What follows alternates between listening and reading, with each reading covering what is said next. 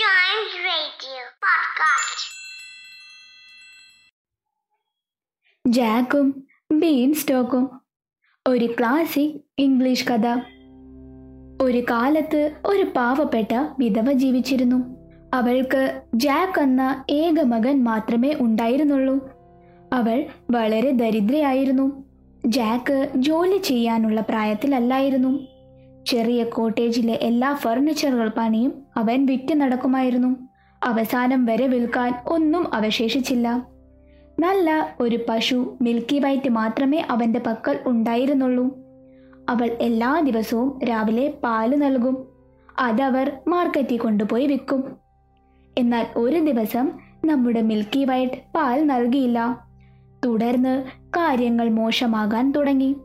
Jack ഒരു ദിവസം അമ്മയോട് പറഞ്ഞു സാരമില്ല അമ്മേ നമുക്ക് ഈ മിൽക്കി വൈറ്റ് വിൽക്കാം. ഒരു നല്ല വില പേശാൻ നമുക്ക് നോക്കാം. അത് പറഞ്ഞ് അവൻ മാർക്കറ്റിലേക്ക് പോയി. കുറച്ചു നേരം അവൻ വളരെ സങ്കടത്തോടെ നടന്നു.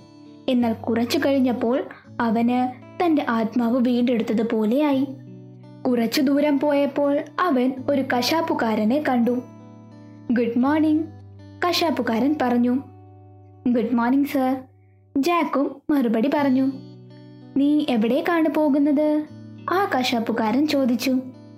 ഞാൻ പശുവിനെ വിൽക്കാൻ മാർക്കറ്റിലേക്ക് പോവുകയാണ് ജാക്ക് പറഞ്ഞു. ആഹാ എന്നാൽ നിന്നെ കണ്ടുമുട്ടിയത് എന്റെ ഭാഗ്യം. ഞാൻ നിന്നോട് ഒരു കാര്യം പറയാനിരിക്കുകയായിരുന്നു കശാപ്പുകാരൻ പറഞ്ഞു. ഇതോടെ അയാൾ പോക്കറ്റിൽ കൈവച്ചു.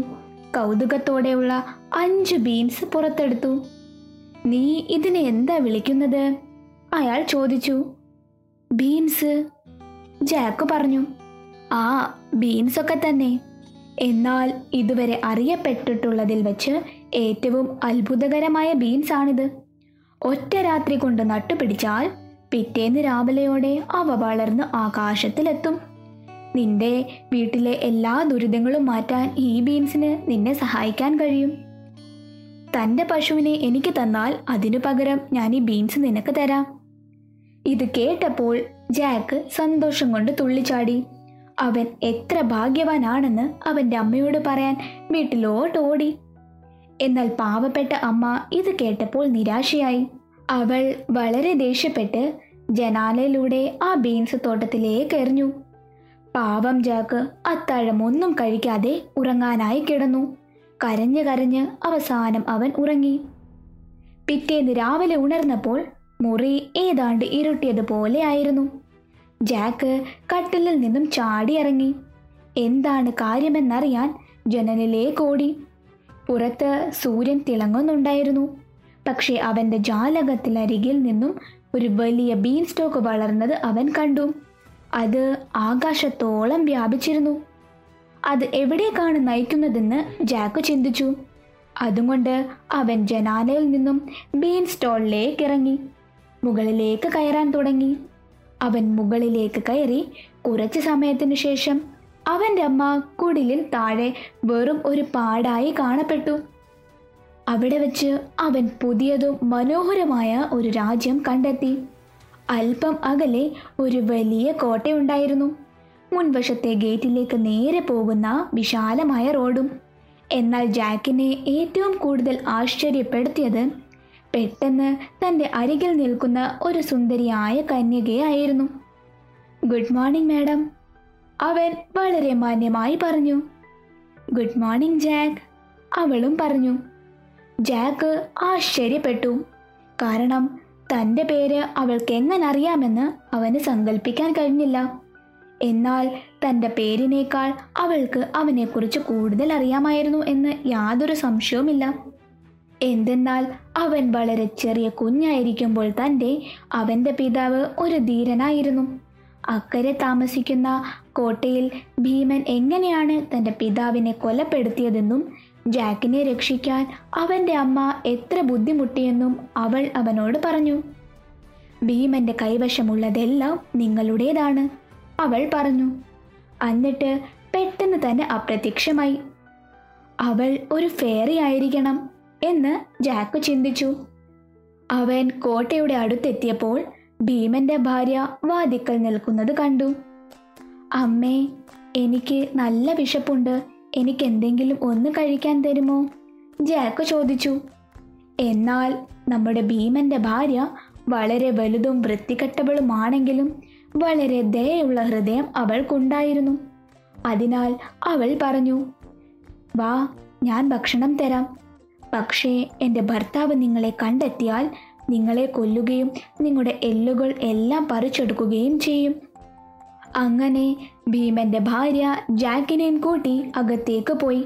അവന് നല്ലൊരു പ്രഭാത ഭക്ഷണവും നൽകി. പക്ഷേ പകുതി പൂർത്തിയാക്കുന്നതിന് മുമ്പേ തന്നെ ഒരു ഭയങ്കരമായ ശബ്ദം കേട്ടു. അത് കോട്ടയുടെ വാതിൽ കുട്ടുന്നതായിരുന്നു. അയ്യോ അതെന്റെ ഭർത്താവാണ് അവൾ ഭയത്തോടെ പറഞ്ഞു. നിന്നെ എങ്ങനെയെങ്കിലും ഒളിപ്പിക്കണം അവൾ ജാക്കിനെ ഒരു ശൂന്യമായ കെറ്റിലിൽ കയറ്റി. ഭീമന്റെ ഭാര്യ വാതിൽ തുറന്നയുടനെ അവരുടെ ഭർത്താവ് പറഞ്ഞു എനിക്ക് ഒരു ഇംഗ്ലീഷുകാരന്റെ മണം മണക്കുന്നു. അവനെ ഞാൻ കണ്ടെത്തിയാൽ ഞാൻ അവന്റെ അസ്ഥികൾ പൊടിച്ച് എന്റെ അപ്പമുണ്ടാകും ഇതൊരു ആൺകുട്ടിയാണ് എനിക്ക് ഉറപ്പുണ്ട് അവൻ പറഞ്ഞു. ഉടനെ ഭാര്യ പറഞ്ഞു നിങ്ങൾ തെറ്റിദ്ധരിച്ചതാണ്. ഇത് ആ കാളയുടെ തൊലിയാണ് നിങ്ങൾ മണക്കുന്നത്. അങ്ങനെ അവൻ ഇരുന്ന് ഭക്ഷണം കഴിച്ചു. പറഞ്ഞു തീർന്നപ്പോൾ അവൻ പറഞ്ഞു എന്റെ ആ പണസഞ്ചി ഒന്ന് കൊണ്ടുവരൂ. അങ്ങനെ അവന്റെ ഭാര്യ രണ്ട് പൊതി നിറയെ സ്വർണം കൊണ്ടുവന്നു. ഭീമൻ അവന്റെ പണമെണ്ണാൻ തുടങ്ങി. പക്ഷെ അയാൾക്ക് ഉറക്കം വന്നതിനാൽ പെട്ടെന്ന് തല കുലുക്കാൻ തുടങ്ങി. ഇടിയുടെ മുഴക്കം പോലെ കൂർക്കം വലിച്ച് കിടന്നുറങ്ങി. ജാക്ക് പുറത്തേക്കിറങ്ങി രണ്ട് ബാഗുകളും തട്ടിയെടുത്തു. ഭീമന്റെ നായ ഉറക്ക കുരച്ചെങ്കിലും ഭീമൻ ഉണരുന്നതിന് മുമ്പേ തന്നെ അവൻ ബീൻ സ്റ്റോക്കിൽ നിന്നും തിരികെ കോട്ടേജിലേക്ക് പോയി. ജാക്കും അവന്റെ അമ്മയും ഇപ്പോൾ വളരെ സമ്പന്നരായി. എന്നാൽ ഒരു ദിവസം ഭീമന്റെ കോട്ടയിൽ കാര്യങ്ങൾ എങ്ങനെ നടക്കുന്നു എന്ന് കാണാൻ അവൻ ആഗ്രഹം തോന്നി. അങ്ങനെ അവന്റെ അമ്മ മാർക്കറ്റിൽ പോയ സമയത്ത് അവൻ വീണ്ടും ബീൻ സ്റ്റോളിന്റെ മുകളിൽ എത്തുന്നിടം വരെ മുകളിലേക്ക് കയറി. രാക്ഷസൻ മുമ്പത്തെ പോലെ വാതിൽക്കൽ നിൽക്കുകയായിരുന്നു. പക്ഷെ ജാക്കിനെ അവൾ തിരിച്ചറിഞ്ഞില്ല. അവൾ അവൻ തന്റെ ആദ്യ സന്ദർശനത്തേക്കാൾ നന്നായി വസ്ത്രം ധരിച്ചിരുന്നു. മാഡം എനിക്ക് നല്ല വിശപ്പുണ്ട്. ഇച്ചിരി ഭക്ഷണം തരുമോ? അവൻ ചോദിച്ചു. പെട്ടെന്ന് പൊക്കോ. അല്ലെങ്കിൽ എന്റെ ഭർത്താവ് ഭീമൻ നിന്നെയും നിന്റെ എല്ലുകളെല്ലാം തിന്നുകളയും അവൾ പറഞ്ഞു. എന്നാൽ അവൾക്ക് ദയയുള്ള ഹൃദയമുള്ളതുകൊണ്ട് കുറച്ചു സമയത്തിനു ശേഷം അവൾ ജാക്കിനെ അടുക്കളയിലേക്ക് കൊണ്ടുപോയി. അവിടെ ഒരാഴ്ച നീണ്ടു നിൽക്കാൻ ആവശ്യമായ പ്രഭാത ഭക്ഷണം അവൾ അവന്റെ മുമ്പിൽ വെച്ചു. ഒരു ഭൂകമ്പം പോലെ ഒരു വലിയ ശബ്ദമുണ്ടായി. അവൻ ഭക്ഷണം കഴിക്കാൻ തുടങ്ങുന്നതിന് മുമ്പ് ഭീമൻ അവിടെ എത്തി. അവനെ കണ്ട് അവൾ ആകെ പേടിച്ചു. അവൻ വന്ന ഉടനെ ഉറക്കെ പറഞ്ഞു അവൻ വന്നയുടൻ ഉരക്കെ പറഞ്ഞു എനിക്ക് ഒരു ഇംഗ്ലീഷുകാരന്റെ രക്തം മണക്കുന്നു. അവൻ എന്റെ മുമ്പിൽ കൊണ്ടുവന്നില്ലെങ്കിൽ ഞാൻ അവനെ തപ്പി അവന്റെ അസ്ഥികൾ പൊടിച്ച് എന്റെ അപ്പം ഉണ്ടാക്കും. പക്ഷേ അവന്റെ ഭാര്യ അവനോട് പറഞ്ഞു അത് കാളയെ പ്രഭാത ഭക്ഷണം കഴിച്ചതിനു ശേഷമുള്ള മണമാണ് വരുന്നത്. പെട്ടെന്ന് അവൻ അവന്റെ ഭാര്യയോട് പറഞ്ഞു ഒരു ചെവിട്ട് കോഴിയെ കൊണ്ടുവരാൻ. ഭീമൻ പുറത്തു പോയി ചെറിയ തവിട്ടു കോഴിയെ കൊണ്ടുവന്നു. അവൾ മീശ പുറത്തു വെച്ചു.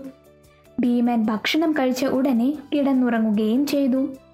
ഭീമൻ ഉറങ്ങിയ ശേഷം ജാക്ക് ആ കോഴിയും തട്ടിക്കൊണ്ട് അവന്റെ വീട്ടിലേക്ക് മടങ്ങി. തവിട്ട് നിറത്തിലുള്ള ആ ചെറിയ കോഴി ധാരാളം സ്വർണമുട്ടകൾ ഇട്ടു. ജാക്കിനും അവന്റെ അമ്മയ്ക്കും ഇപ്പോൾ ചിലവഴിക്കാൻ കഴിയുന്നതിലും കൂടുതൽ പണവും ലഭിച്ചു. എന്നാൽ ജാക്ക് ഇപ്പോഴും ബീൻ സ്റ്റോക്കിനെ കുറിച്ച് ചിന്തിച്ചുകൊണ്ടേയിരുന്നു. ഒരു ദിവസം അവൻ വീണ്ടും ജനാലയിലൂടെ കയറി കയറി അവിടെ എത്തി. ഇത്തവണ ഉറപ്പായിരുന്നു. അവൻ കാണാതിരിക്കാൻ ജാക്ക് പരമാവധി ശ്രദ്ധിച്ചു. ഭീമന്റെ ഭാര്യ അങ്ങോട്ട് മാറിയപ്പോഴേക്കും അവൻ കോട്ടയുടെ പുറകിലേക്ക് കയറി അടുപ്പിലേക്ക് ഒളിച്ചിരുന്നു.